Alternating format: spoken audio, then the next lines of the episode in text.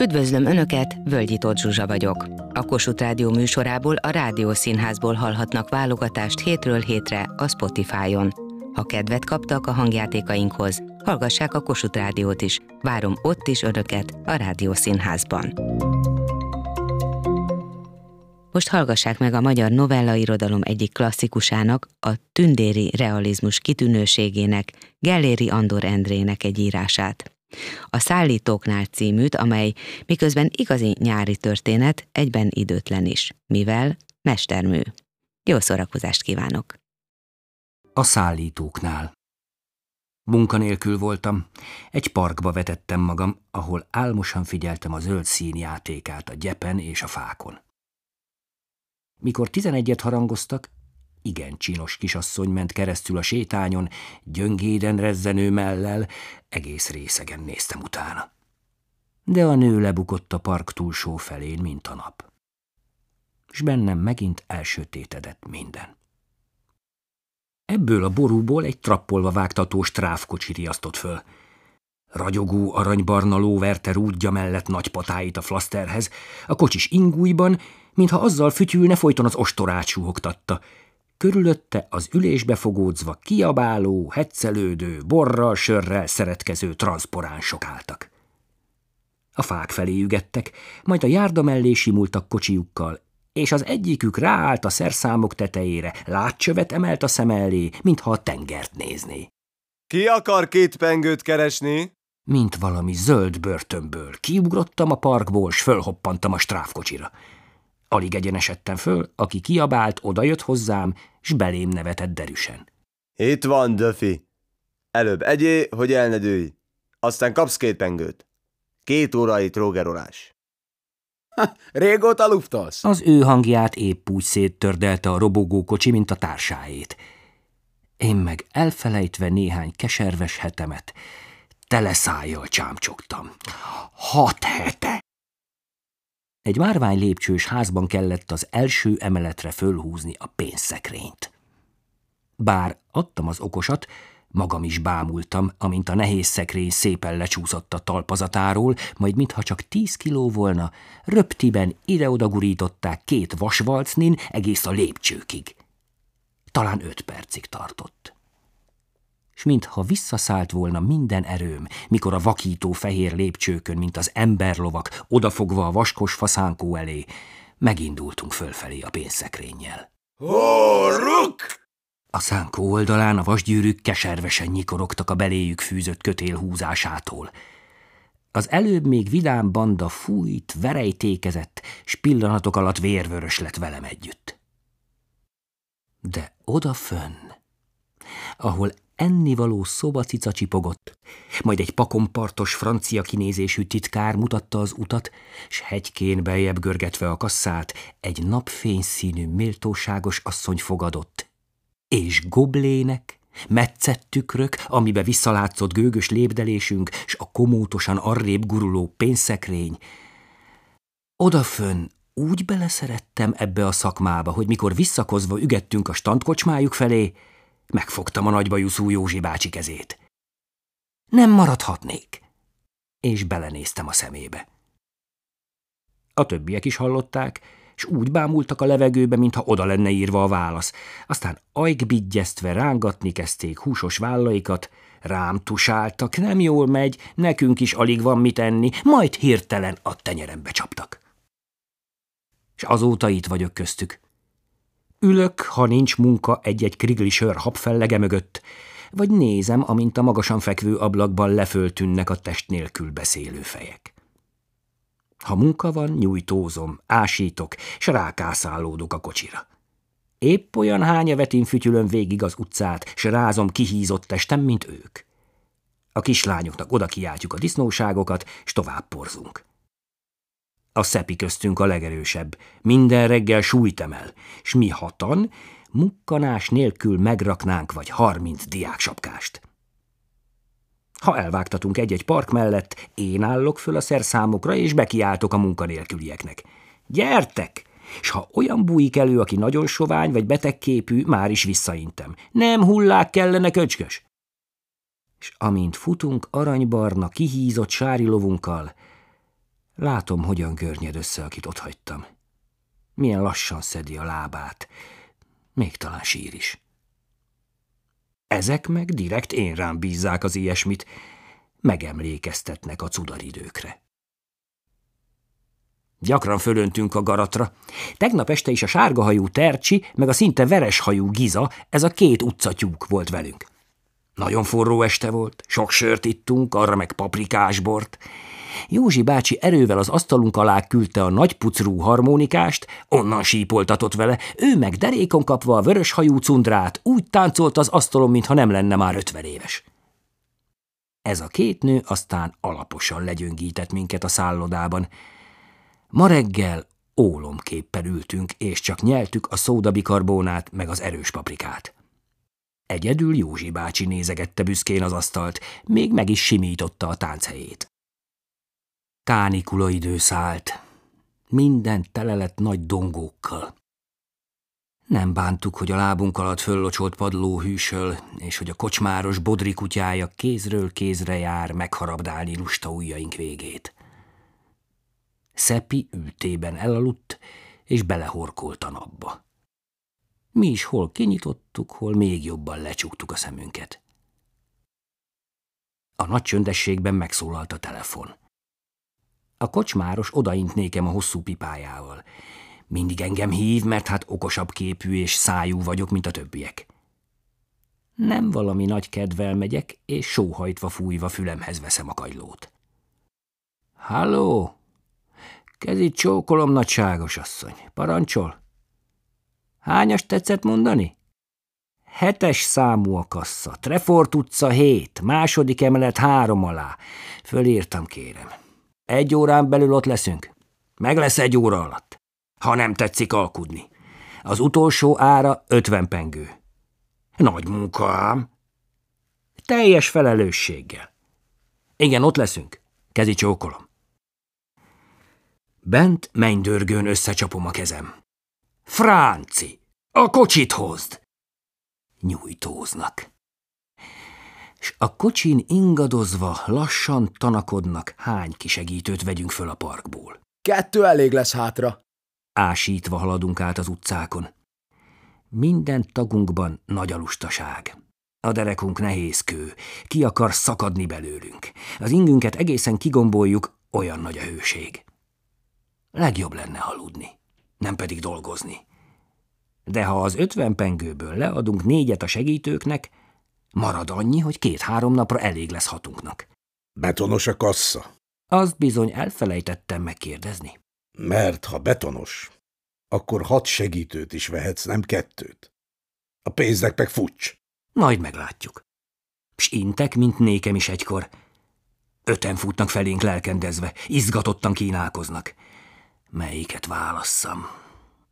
Ez a kis köpcös jöjjön, jó marka van. És még kit. Ez a nyurga jobb fiúnak látszik, de sovány. Na, jöjjön! A kis köpcöst Palinak hívják. Mindjárt cigarettát kér előlegül, és belekezd a disznókodásba, meg a káromkodásba. Nagyon tetszik mindenkinek. Ez a nyurga azonban vékony nyakával csak néz maga elé hunyorítva, és a haját szétfújja a szél. Olyan képet vág, mintha autón ülne, és élvezné a szél simítását. Jobb fiú, gondolom. Hadd jusson neki egy kis pénz.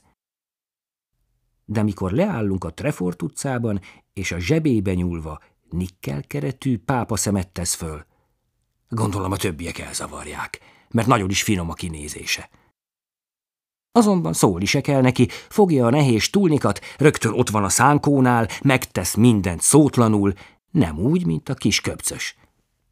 Már örülök, hogy őt vettem föl. Ezek ketten hátul maradnak. Józsi bácsi megkongatja a szekrény vasfalát. Betonos, hol látod? Maga Izsák, vagy hogy is hívják, veszi a vaspajszert, és vissza nem engedi csúszni a szekrényt, még ha bele is szakad. Te meg, Palkó, oldalt nyomod, de keserve sem. Nagyon nehéz a kassa. S nagyon szűk a lépcső. A vasrácsokból kiállnak még a kovácsolt virágdíszek is. Aztán minden emeleten van egy nagy kanyar. Odaállunk a kötél végéhez. Meg sem utcan.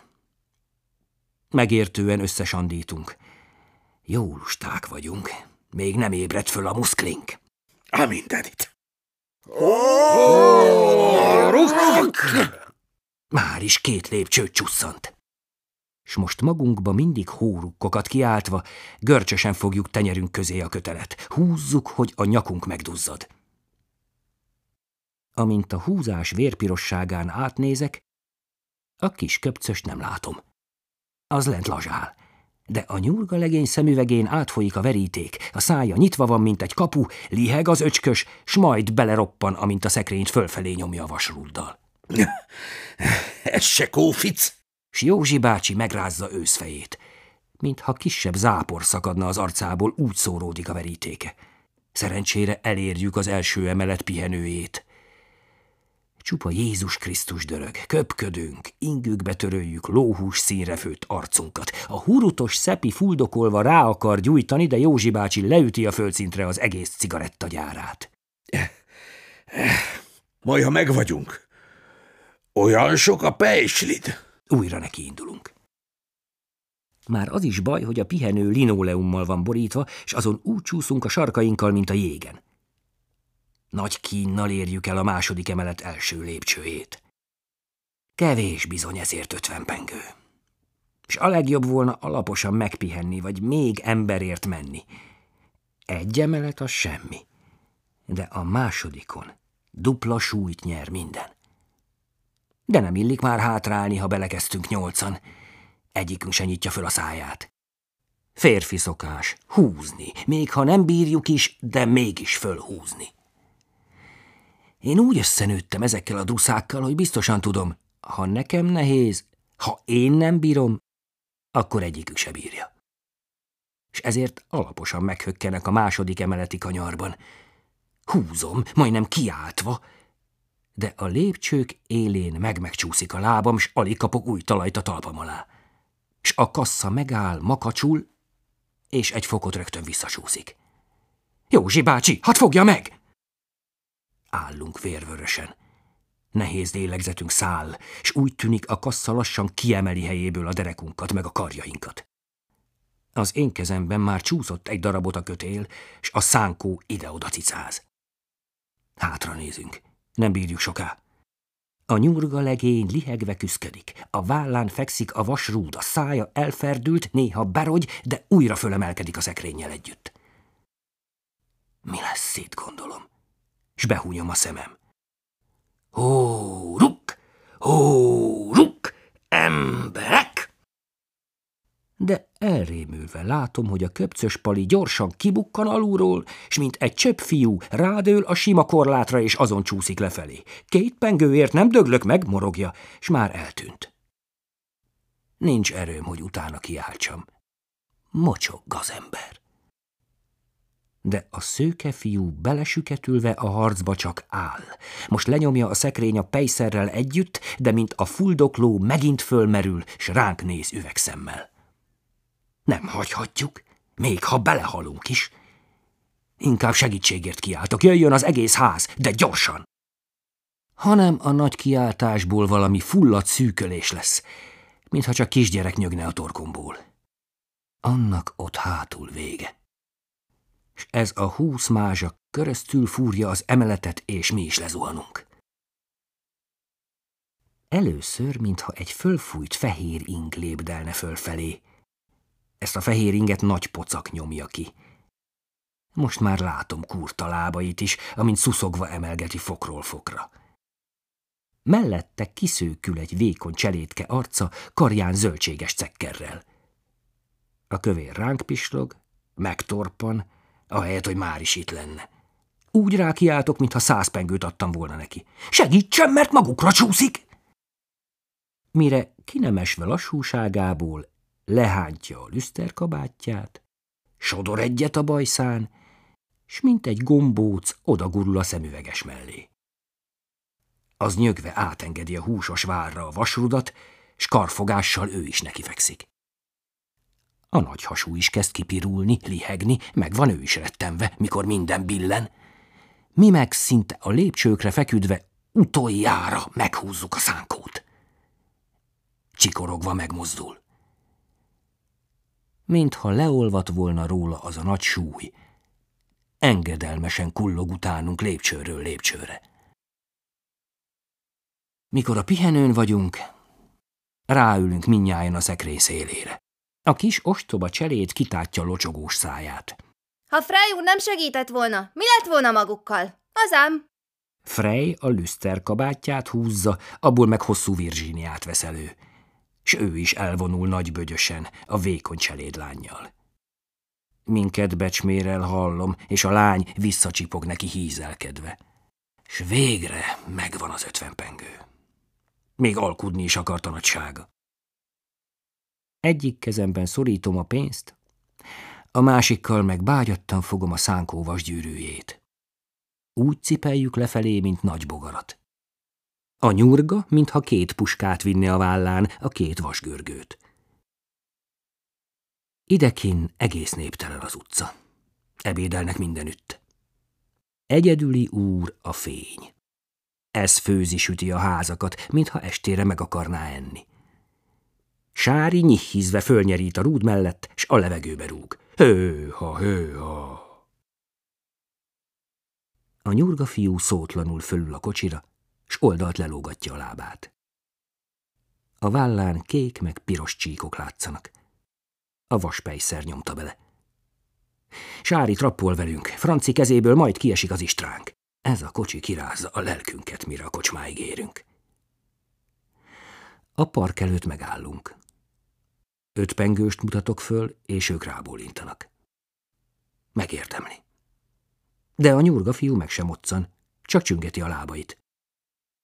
Le van hunyva a szeme. Talán elszundított. Elvigyük a kocsmáig?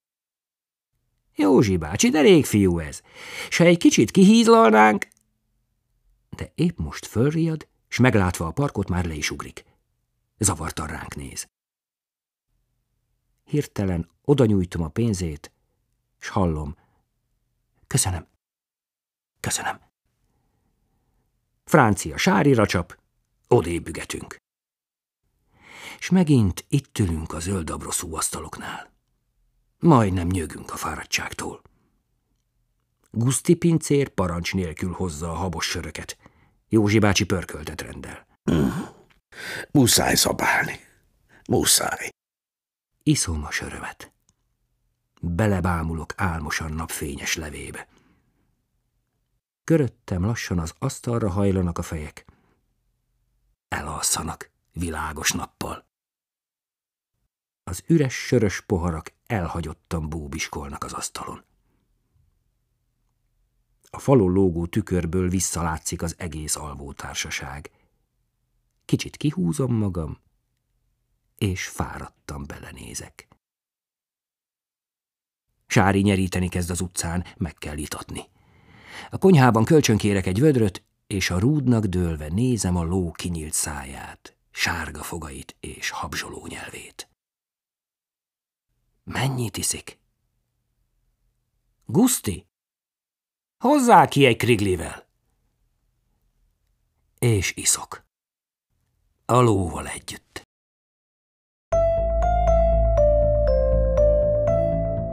Rádió Színház